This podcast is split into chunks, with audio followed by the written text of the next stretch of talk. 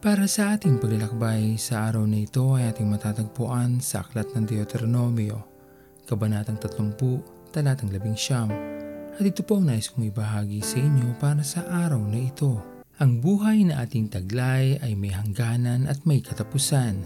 At bilang mananampalataya na nalaman natin na maging mabuti man tayo o masama, tayo ay haharap pa rin sa ating Panginoon upang kanyang husgahan.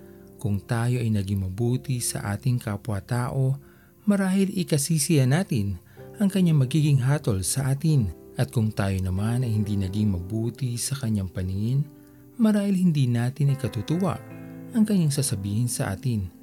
Ngunit habang hindi pa tayo humahantong sa huling bahagi ng ating mga buhay, tayo ay may pagkakataon pang magbago upang sa pagharap natin sa ating Panginoon, tayo ay kanyang patuloyin sa kanyang kaharian.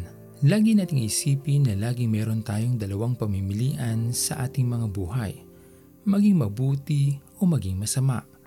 Kung tayo ay sa mabuti, ang mabuhay kasama ang ating Panginoon sa kanyang kaharian, ang ating ninanais na puntahan at kamatayan naman kung pananatilihin lamang natin ang ating katigasan ng ulo at hindi tutulungan ang ating mga sarili na magbago ng tuluyan. Ang kalayaang magdesisyon ay nasa ating mga kamay. Hindi kailanman ito pinanghimasukan ng ating Panginoon sa ating mga buhay. Kaya huwag sana nating sayangin ang pagkakataong ito. Habang may oras pa, piliin natin ang maging mabuti sa abot ng ating makakaya. Magbahagi sa ibang nangangailangan upang maging pagpapala din ang ating mga buhay sa ating kapwa mananampalataya at maging sa mga hindi pa nakakakilala sa ating Panginoon. Tayo nawa ang maging tulay upang matagpuan ng ibang tao ang kaligtasan na regalo sa atin ng ating Panginoon. Lagi nating isipin na tayo ang masusunod sa ating mga buhay.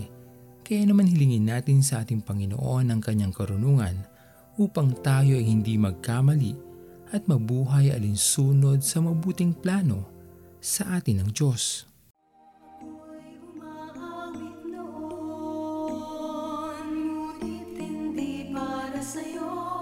papuri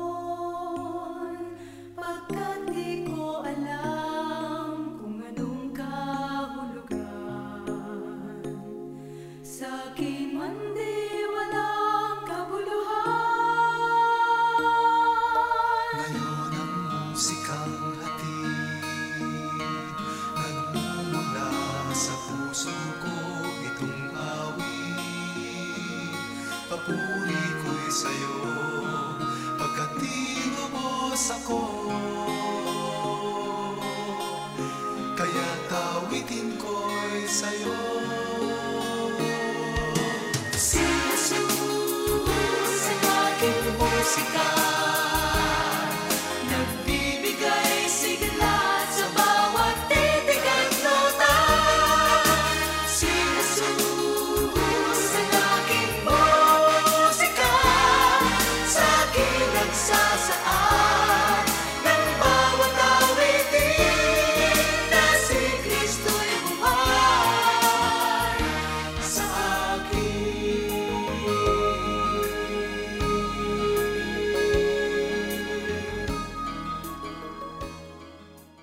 Tayo manalangin.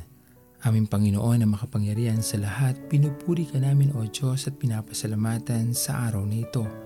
Maraming salamat po Panginoon sa pagpapala ng buhay na iyong pinagkalob sa amin. Sa patuloy na pagkakataon na ibinibigay sa amin Panginoon upang mabago ang aming mga sarili at lumakad kami Panginoon sa lilim ng iyong pag-iingat sa amin. Maraming salamat aming Panginoon sa pagkat patuloy mo kaming inaalalayan at patuloy na itanatama ang aming mga sarili. Tulungan niyo nga po kami Panginoon na maging mabuti sa lahat ng oras at sa lahat ng pagkakataon sapagkat ninanais namin Panginoon na ikaw ay makasama sa iyong karyaan. Pinupuri ka namin aming Panginoon at pinapasalamatan at ito pong aming mga panalangin. Sumatamis sa pangalan ni Jesus. Amen.